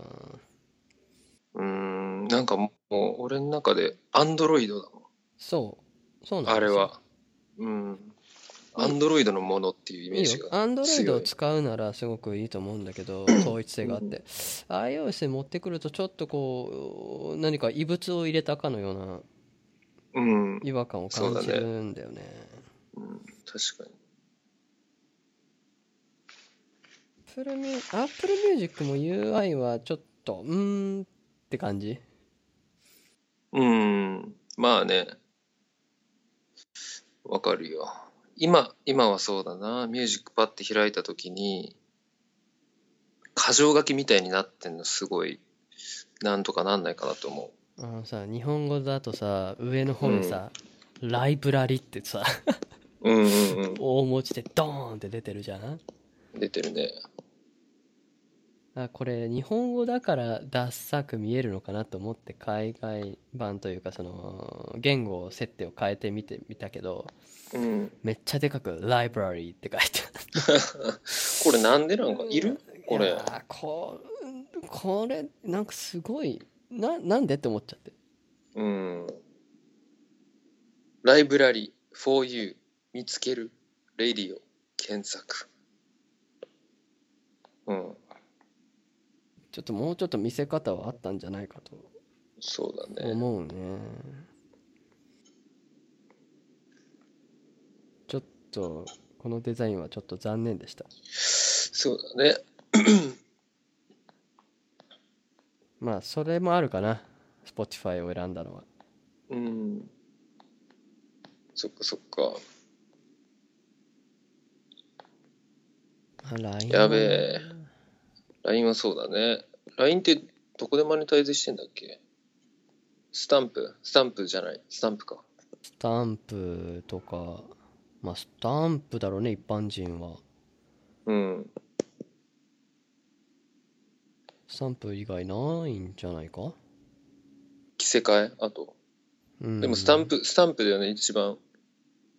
そうだと思う一番はスタンプだと思あとは ?LINE ポイントとかもある。LINE ライブ、LINE ミュージッうク、 LINEPay LINE とかバイト、LINE ペイ、結構いろいろあるから、ね、 LINE ゲームス、LINE アップス。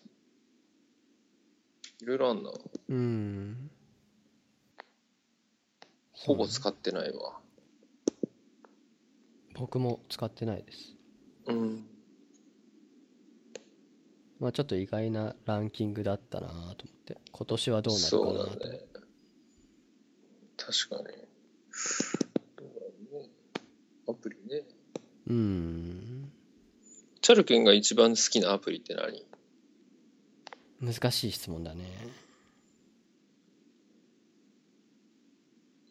最近、最近それはどういう観点で言えばいいのかなアプリ縛り。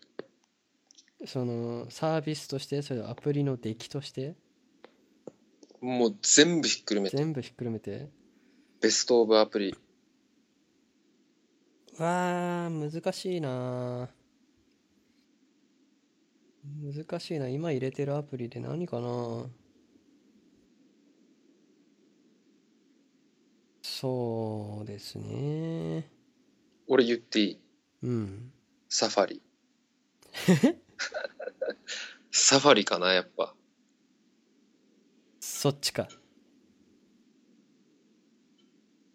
サファリ好きだな。サあとファガレージバンド。おう iPhone のうん。まあ確かにね、まあ、僕はポッドキャストかなポッドキャストもいいよね。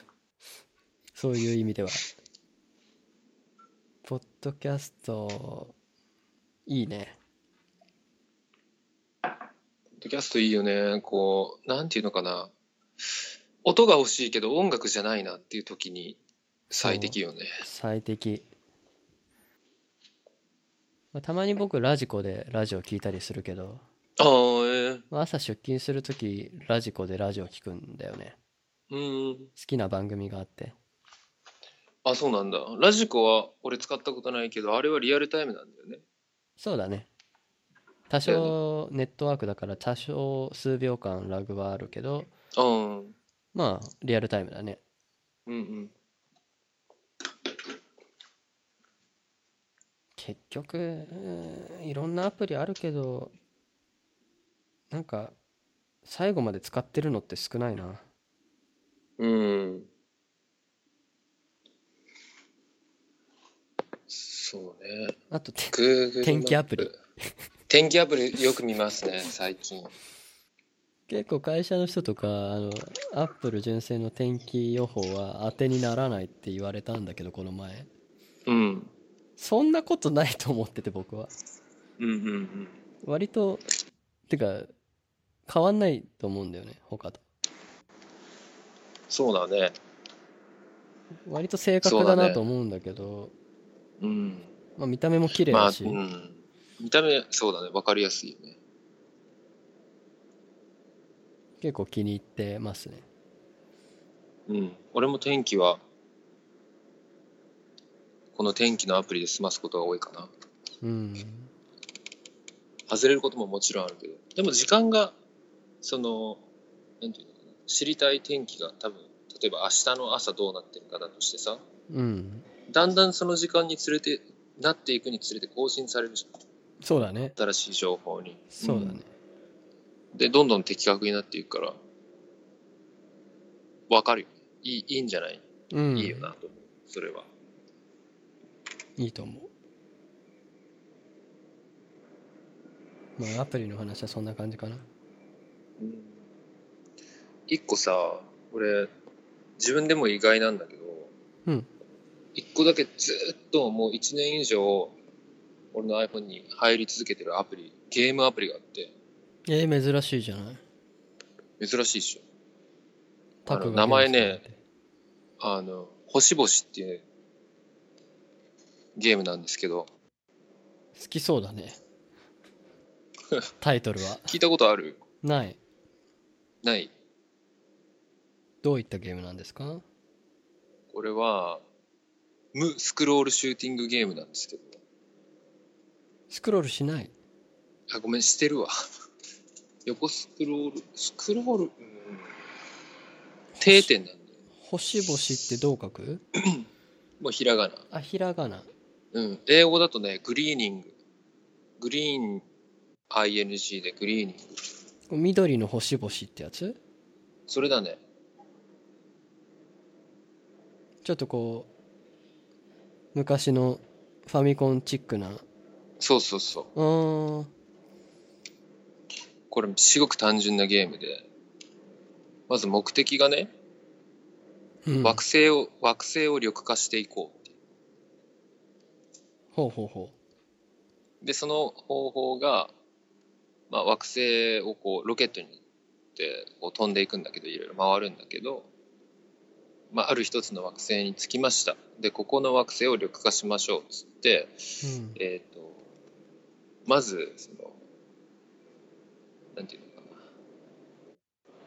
発射法というか、ビームだったり、ミサイルだったり、マシンガン的なものを発射する砲台うんと、エネルギー貯蓄タンクと、あの、基地みたいなのを、こう、セットで、その3つセットで、こう、どんどん惑星回っていくんだけど、うんその惑星に着いたら発射砲をバンって出してそのなんていうのかなお金の代わりにエネルギ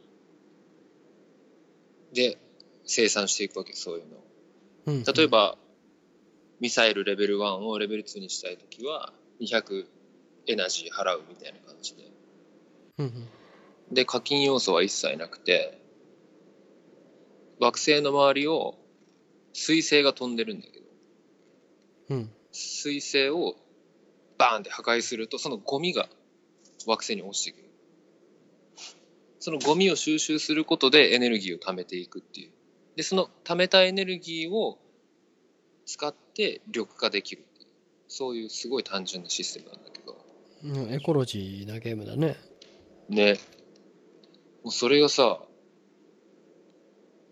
なんかこう事あるごとに仕事の休憩中にパッて開いてチャッてやってすぐ閉じるみたいなのをずっとやってたら半端ない領域に来てしまってうんあの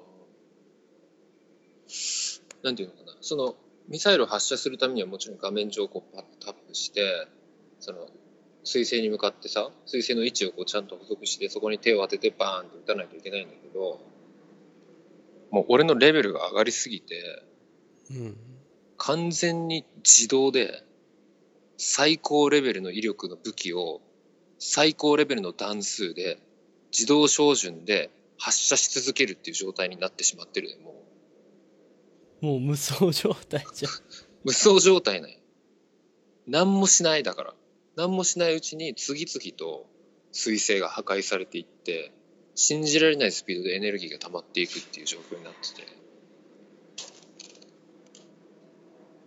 ねもうその段階に行くとやることないんじゃないもうやることないね見てるだけでマジでもうだいぶ惑星緑化されてるんじゃないの緑化されてますねなんかその惑星を緑化しきるとね花が咲くんよその惑星に、あーうん、一輪だけ花が咲くんだけどそれ全部で20輪あって種類がでうんその20種類の花を集めると一応コンプリートみたいな雰囲気だったのね最初はいでかなり前の段階で俺その20本集めてしまったんだけどでもそこでアプリがこう終わんなくてさまだ続きあんのかなって思ってたら2周目に突入して2周目があるの2周目が色違いがあってその同じ種類の花だけど色違いっていうあでもう2周目も行っちゃって今3周目に来てるっていうあ2周目終わったの2周目終わったなんかでその2周目っていうのは、うん本当に一からまた始める感じあの強くてニューゲーム状態ああ無双状態が続いてるわけうん、続いてるね。なんかその、全世界にさ、結構なユーザーいると思うよね。プレイヤーいると思うよ。うんこの星々の。自分がどんくらいの位置にいるのかすごい知りたいんだよね。どんだけ緑化できてるのかそうそうそう。確かにそういうのそういう機能はないんだないね。ないから、もし聞いてる人の中で、僕もやってます、私もやってますっていう人がいたら、教えてほしいな。ちょっと気になるねそういうのねね。へえちょっとやってみようかな好きだったらハマるかも。ちょっととりあえずダウンロードだけしときましたおっしゃ。いや、マジでビビるよ。ゆもう、やり始めた瞬間、俺の凄さわかるから。最初きついんだ最初きつい。で、今、あの、エネルギー俺100億ぐらい溜まってる。 それがいかにすごいかっていうのが お分かりいただけるかと思います。実際にやっていただければ。 100億溜まって る100億エナジー100億エナジー超えてますね。それすごそうだねうん。すごいなめっちゃやり込んでるめっちゃやり込んでる意味わからん、自分でも。 AppleTV 版もあるんだねあ、そうなんだ。うんでかい画面でやれるんだ。やうんちょっとやってみようってみて。音楽がいいよ。こう何の会社がやってんだろうなな、どこだったっけ気にしたことなかったな。結構でもいいなんていうのレビューのレーティングがすごく高いあ、ほんと。うんうんうんうん。 5だもんあ、マジですごいな。あのすごいな結構みんなハマってるいいレビューしかないうーん。へえもうちょっとやってみようぜひ。そんなもんですかお話終わりですかなんかありますかもうだいぶもうもう2時間 ?2 話し時間すごいボリュームだね。いや、もうないですね。たこれはもう切ってもいいぐらいだけどねそうだね。でも切るタイミングなさそうだ途中で切れたとこあるじゃん。 ネットが落ちたとそうねじゃあまあそこで切って2つ出してもいいねき。うん。 OK じゃ OK。あそんなお感じで疲れした。うん。じゃあお疲れまた、お疲れ。次のリリースはいつかな来週再来週来週再来週まあ各週最低でも各週で出せたらいいかなうんうん。まあ別にうんまあお互い会えば別にレコーディング自体そうだはね平日でもいいしねそうだね。土日じゃなくてもうんうん。まあこういう感じでできたらいいねそうだね。うん OK OK。じゃあ、そんな感じで。じゃあ一旦終わりますはーい。はーいじゃあバイ。バイバイ。